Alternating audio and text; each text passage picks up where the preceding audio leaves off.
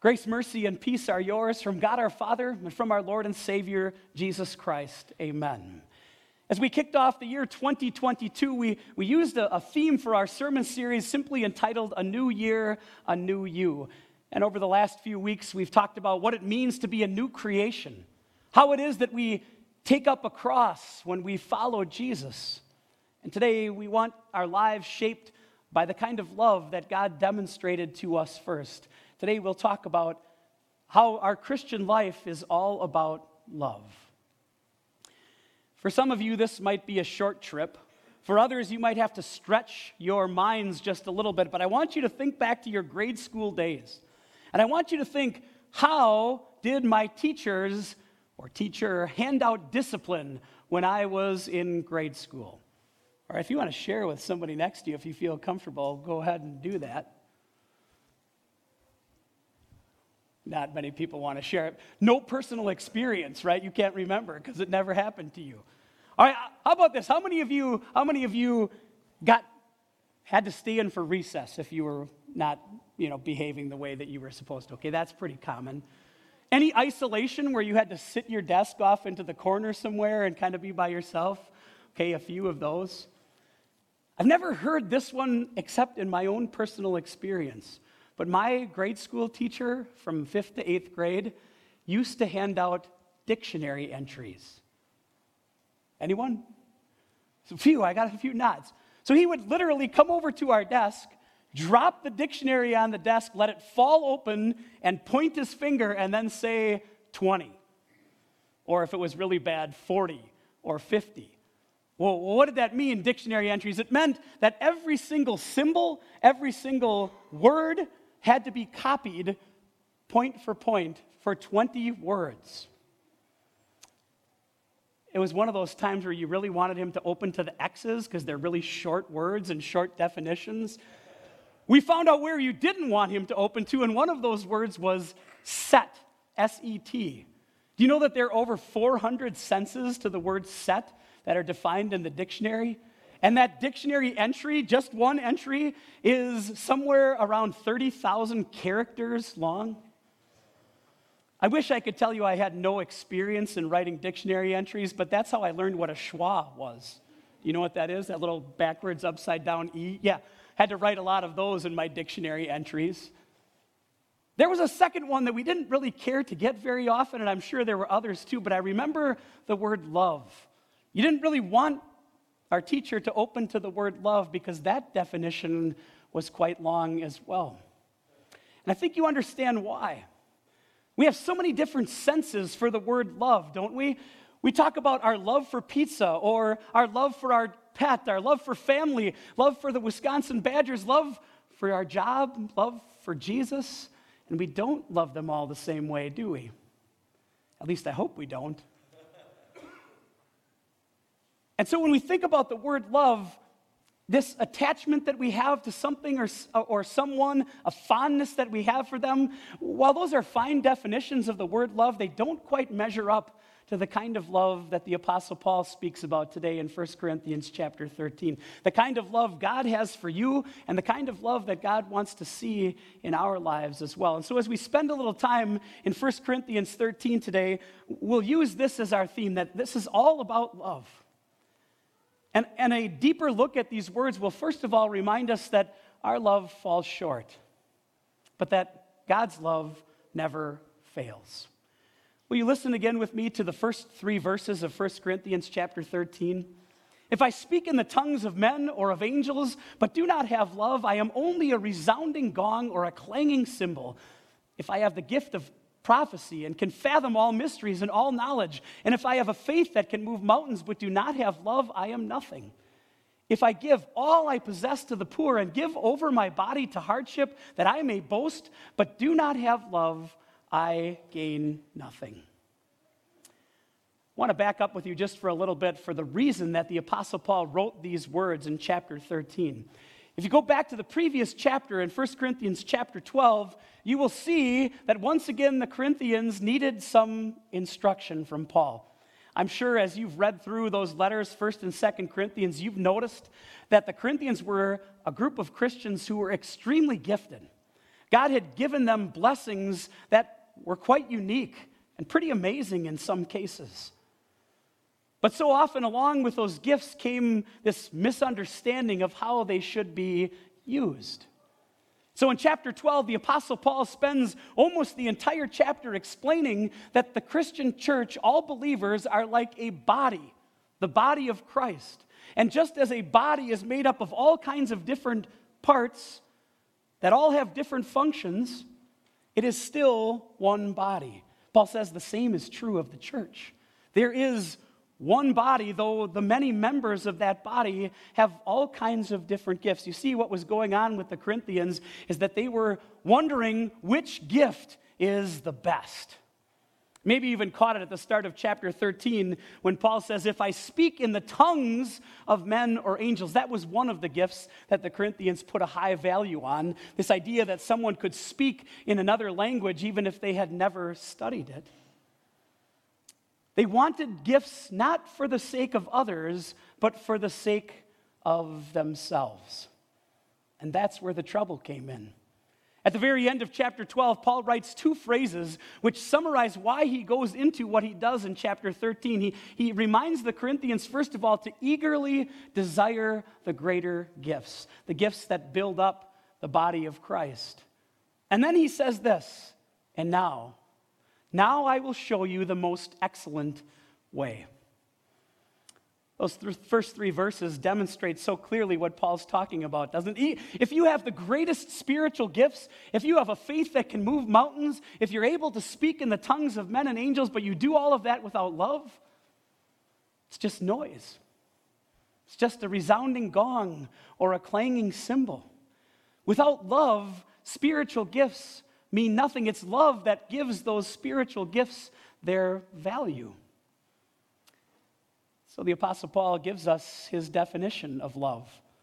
You probably have heard these words a time or two, maybe at a wedding that someone had, and they are beautiful. Listen again to what God is saying to us through the Apostle Paul in these words Love is patient, love is kind, it does not envy, it is, does not boast, it is not proud, it does not dishonor others, it is not self seeking, it is not easily angered, it keeps no record of wrongs. Love does not delight in evil, but rejoices with the truth. It always protects, always trusts, always hopes, always perseveres. Love never fails. Over the years, I, I have, in my pre marriage classes with couples, have talked about 1 Corinthians 13 an awful lot because they are beautiful words. And if a husband and wife are looking to get married, following that kind of love for their marriage will certainly be a huge blessing. But I always point out one thing these verses are not gospel, they aren't good news. They're actually law. It's actually God telling us how He expects us to love how he expects us to live. This description is, is amazing because it is at the same time beautiful and daunting. It's beautiful because who wouldn't want love like that? Who wouldn't want to surround themselves with people who are patient and kind and never envying, never boasting, not proud, not rude? Of course, that's what we want. But daunting because it's exactly what God requires of you and me. It's quite a list. Did you catch it as we read through those verses that, that this kind of love that Paul demonstrates, it's not a feeling, it's not a fondness for something, it's about character. It defines who we are. And in that character, that, that love defines us, it's really action. It's what we do that demonstrates that kind of love. It's exactly what Jesus said to the disciples that Maundy, Thursday evening. They will know that you are my disciples when you love one another. So maybe you're sitting there right now going, well, how? How in the world can anyone love the way God expects us to love? I don't know about you, but I don't even have to go past the first word in that list. Love is patient. I'm not sure if Paul chose that word purposely to be first just for me, but sometimes I wonder.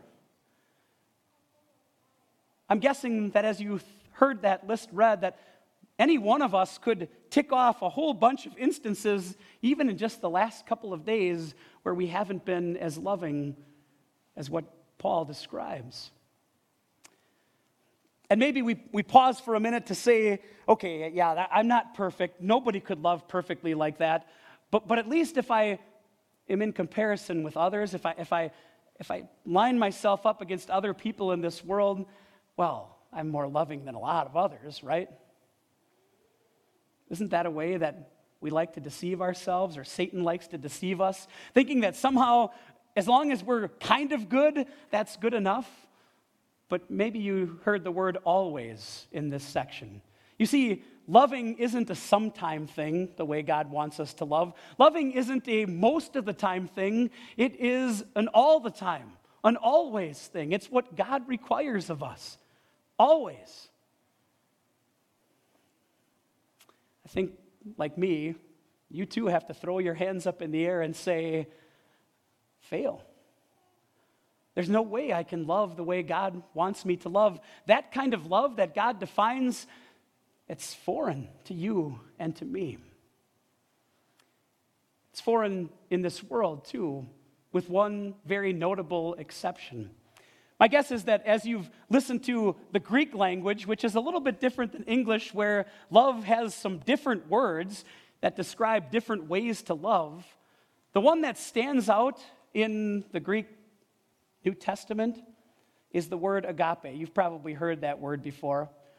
Oftentimes, people define the word agape as this idea of unconditional love, a love that gives without expecting anything in return. And there's nothing wrong with those definitions, but they don't quite encompass everything that's involved when God loves, when God is the one agapeing, loving others. You see, with God, love is always action. Love does. And God's love and action is found at one place the cross of Jesus. As Jesus spoke to Nicodemus in John chapter 3, he said to him, God loved the world so that he gave his one and only Son, that whoever, anyone who believes in him, would not perish, but have eternal life. Do you see God's love in action? That's how God loves. He loves by doing, He loves by demonstrating that love to others. Maybe the three words that Paul ends this little section with in chapter 8 cover it most of all love never fails. That's God's perfect love. It never fails. Where we fail to love, where we don't do what we're supposed to do, it's God's love that stands in for us. It's God's love that was perfect in our place. You see, where we fail, God never does. And that perfect love is what covers your sins yesterday, today, and always. Again, there's one place. If you need to remind yourself of what God's perfect love looks like, look no further than the cross of Jesus. Do you remember what happened as Jesus was being crucified? As the soldiers drove nails into his hands and feet, do you remember what he prayed? Father, forgive them, for they do not know what they are doing.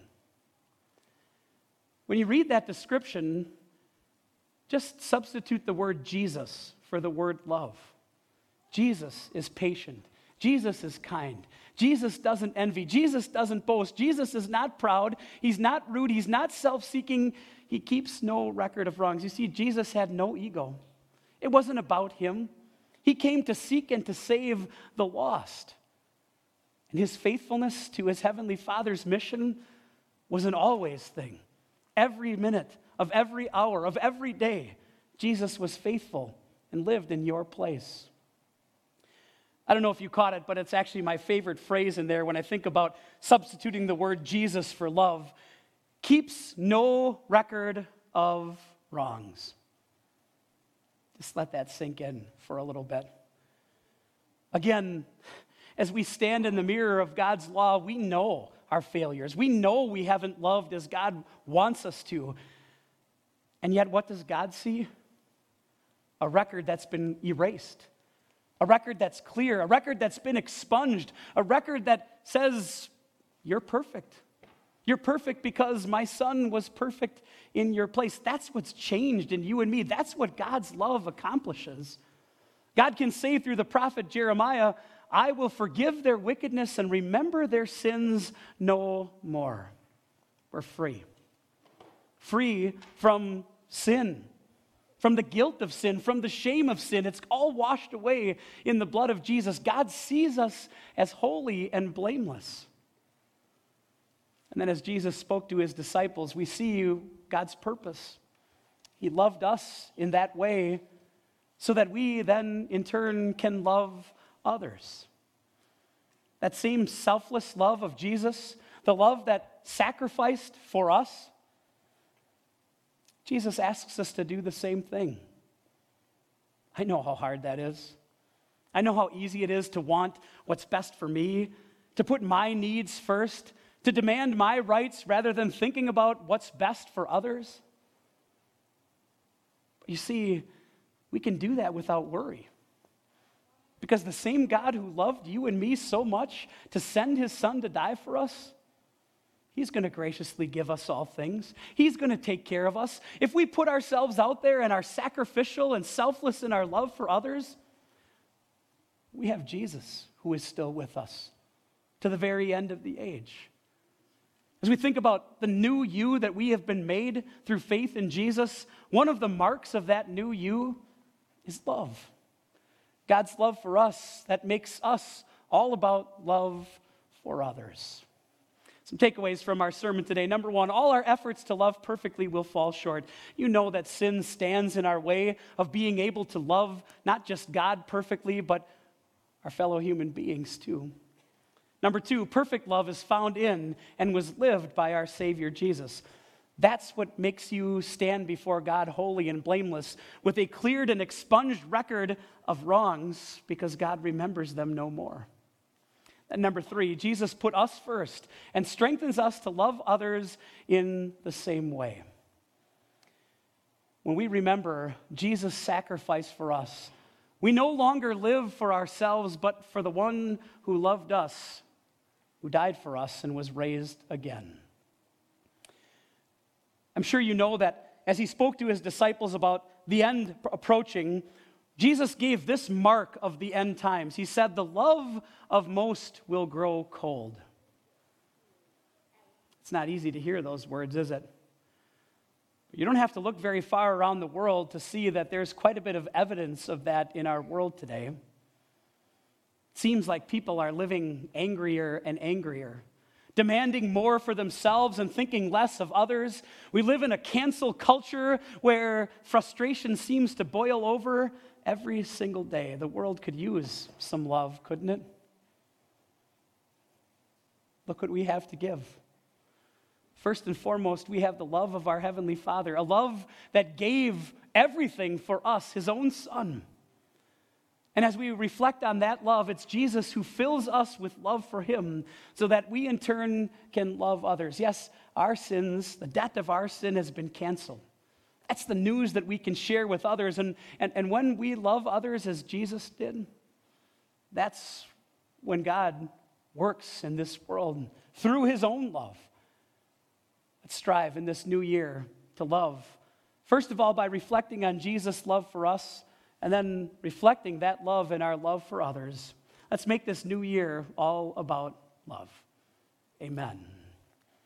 The peace of God, which passes all understanding, will guard and keep your hearts and minds in Christ Jesus. Amen.